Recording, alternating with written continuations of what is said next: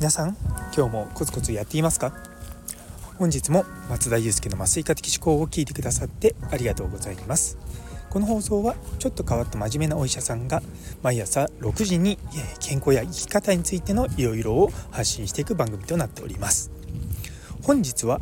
子供だけの留守番外出の禁止という埼玉県のの条例について思うこと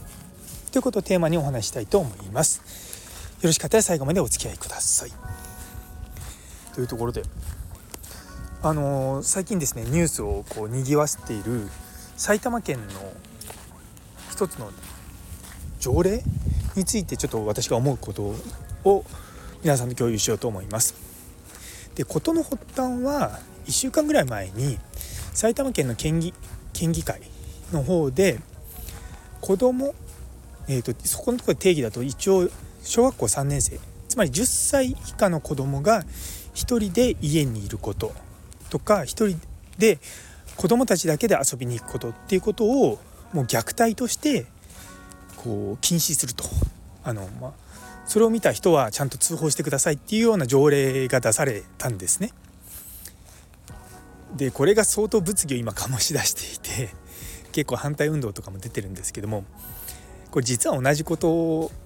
はカナダではそうなんですよ確か10歳だったと思うんです同じ年齢の10歳の子供が1人で家にいたりとか1人で外出したりとかそういったことは、まあ、虐待にあたるっていうのは比較的北米とかちょっとヨーロッパは分からないですけども、まあ、それなりに他の国でもよく言われてることなんですね。でよくその日本人がねこう海外とかに駐在するとあの巻き込まれる事例っていうのはちょっと親が仕事とか買い物とかで家にいない時にこう宅配便が来てでそれに対して子供が出て受け答えしたら親はどうしたんだ？ってそのその宅配配達員のお兄ちゃんかなんかが、えー、聞いてで親いないっていうとそれでもう警察を通報すると。っていうのが、まあ、よくある事例なんですよ。っていうのは日本の感覚だとまあ小学校ぐらいからですかね子供が一人で家にいるってよくあるじゃないですか。でそもそも学校も子供たちだけで登校できるっていうのもまあ当たり前にあるんですよね。でもこの当たり前って世界から見ると異様なんですよ。で日本のアニメ「ドラえもん」とか、まあ、クレヨンしクレヨンしんちゃんはもうちょっとの子供かでも「ドラえもん」とか他のその日本の日常はこう表現するようなサザエさんとかもそうちびまる子ちゃんとかもそうですけどもああいったもので子供だけで投稿してるその描写っていうのは海外の人からするとちょっと異常に見えるんですって。でそれがやっぱりの日本で今でもこうリアルにあるんだよっていうことを言うとすごい驚かれるんですよ。で僕実際そのカナダ行った時にその話をしてそんなに日本って安全なのか？って言われたんですよね。まあ、今ねなんかいろんなニュースがあったりとか特にこう子供に対する性的虐待とかいうのが比較的こうニュースになりやすいのでまあどこまでがね安全かどうかっていうのはちょっと定義は難しいんですけれどもでも少なくとも文化として小学校1年生が子供だけで登校するっていうのはもう当たり前にあるんですよね。でそれにもかかわらず埼玉県でもしも今回のその条例が通ってしまうとまあ子供が学校一人で登校できなくなっちゃうわけですよ。で埼玉県って実はあの東京よりも子育てがしやすいっていうんでまあこの界隈では有名なんですね。で結構あの西大宮とかその辺の辺りはあの人口もどんどん増えていっててで結構その子育てに力を入れてるんですよ。子育てしやすいっていうところで力を入れてきてで実際うちの医局員とかもその辺住んでるんですよね。でもやっぱ子供が小学校に1人で行けないとなるとあのめちゃめちゃ大変なんですよね。まあ、うちも子供3人いるのでまあまあまあももうね下中学生だから全然関係はないんですけどもやっぱりそこはやりすぎだなって思うんですよ。で海外でそれが当たり前だからそれを日本でも当たり前にしようっていうところなのかそこは分からないんです。でもやっぱりそこはうんなんかそのじゅその多分問題になってるのは年齢なんだと思うんですよ。幼稚園だから、ね、未就学児がっていうんだったら多分まあそれならわかるよねって言ってみんなそこは納得すると思うんですけどもそこをあえて3年生になってるってところがちょっとわからないなっていうのがあると思うんですよね。でもそのきその数字の基準が海外から来たとしたらいやいや海外のものをそのまま日本に実装しようとしないでよっていうのがまあ実際海外で生活してた身からすると思います。だから何ていうかそうなってもしもそれをね本当に通さなきゃいけないとなるともう文化全体が変わんなきゃいけないんですよ。っていうのはその日本の例えばなんだろうなその子育て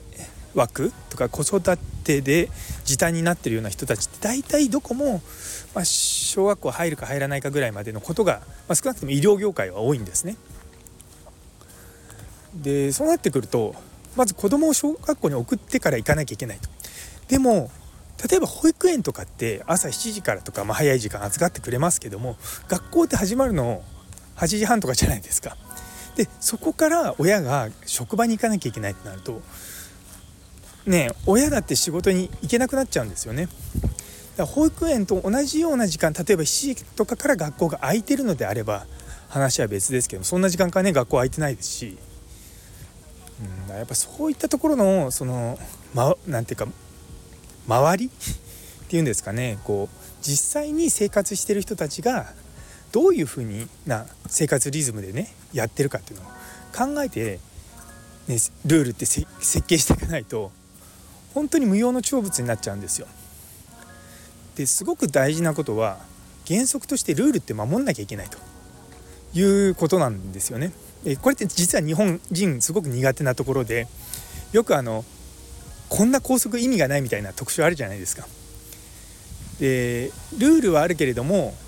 もうそれが形骸化してるとでそのルールがずっと古いまま残ってるみたいなでそういったのがあるとそもそもそんななんか意味のないルールがは守んなくてもいいんだっていう風になるとそもそもルール自体守らなくてもいいって思っちゃうんですね。なんでそうなってくると、まあ、文化的にって言い方変ですけどちゃんとしたルールがすらも守られなくなってしまうんですよ。そうするとじゃあ何をするかというと罰則を強くするっていう方向に行くんですね。まあその罰則をね強くしてすごくうまくいった事例はあの飲酒運転とか。あれはすごくその、ね、僕がやっぱ大学生とかの時は飲酒運転はもちろんダメだよって言われた言われたきたけども周りで飲酒運転をしてる人はいました。でもそれがやっぱこの20年で徐々に徐々にそれがあのもう犯罪行為に近いっていうような認識になって今多分ほとんどの飲酒運転する人いないと思うんですよね。そうだからやっぱそういうふうに考えると今回のこの条例でじゃあ日本全国で小学校3年生まで家に1人でいさせちゃダメっていうルールが一般化するのはまあ難しいでしょうね。もっとその親が子育てしてる人たちがそういうふうにし始めて初めて条例をその小学校3年生っていうところまで出すんだったらまだしもまあ現状だったらまあ未就学児ってところが落としどころなんじゃないかでとはいえですね実は一方で埼玉県ってすごく特殊で私もやっぱりそこでの医療に関わってて思うのがあのまあ、虐待とかもそうですしネグレクトに近いような事例っていうのが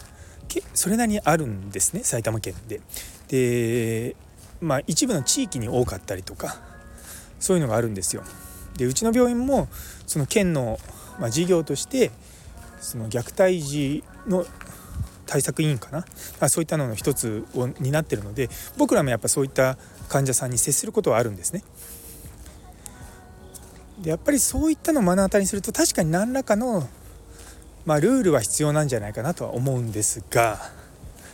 いやとはいえやっぱ難しいだろうなと思うんですよね。でも小学校3年生、まあ、例えばね未就学児はダメだけども小学校に入ったら何時から何時はダメとか例えば夜8時以降は子供1人でいちゃダメとか、まあ、それぐらいだったらまだしもでもなでもそれでも難しいだろうないやでもね今多分相当署名が集まってるんで多分今回のこれは否決されちゃうんじゃないかなとは思うんですよね。いやでもまあこういったことがねあの議論になるっていうので多分、まあ、少しずつ日本のその子供を取り巻く環境っていうのも変わってきてると思うんですよね。まあ、それが、まあ、いい方向に向かえばいいんですけども逆にそれによってその働くあの子育てをしている世代の人たちがこうネガティブな環境に置かれてしまう。例えばあの仕事が続けられないとかなっちゃうと、まあ、それはちょっと問題だよねって、まあ、なんでその辺の設計も必要になってくるだろうなと思います。いや根深い。根深いです。でもまあこういった議論が出ること自体はまあ嬉しいなと思います。というところで 最後まで聞いてくださってありがとうございます。この放送を聞いて何かあの思ったことがありましたらコメントいいねフォローのほどぜひよろしくお願いいたします。昨日の語られない中学生の子育てという放送にいいねをくださったさやもさん、ミルクさん、モニさん、タキチキさん、しばらぶさん、姉そうに先生、ゆいつむさん、ゆうすけ先生、佐藤先生、岡プラスさん、さらにコメントくださったもみじさん、中村先生、キムショさん、マータンさん、どうもいつもいつもありがとうございます。めちゃめちゃ励みになっております。引き続きどうぞよろしくお願いいたします。そしてそしてそして今日はですね、3名フォロワー増えました。703ファーマシストダウのゆうすけ先生さらに佐藤達也先生引き続きどうぞよろしくお願いいたします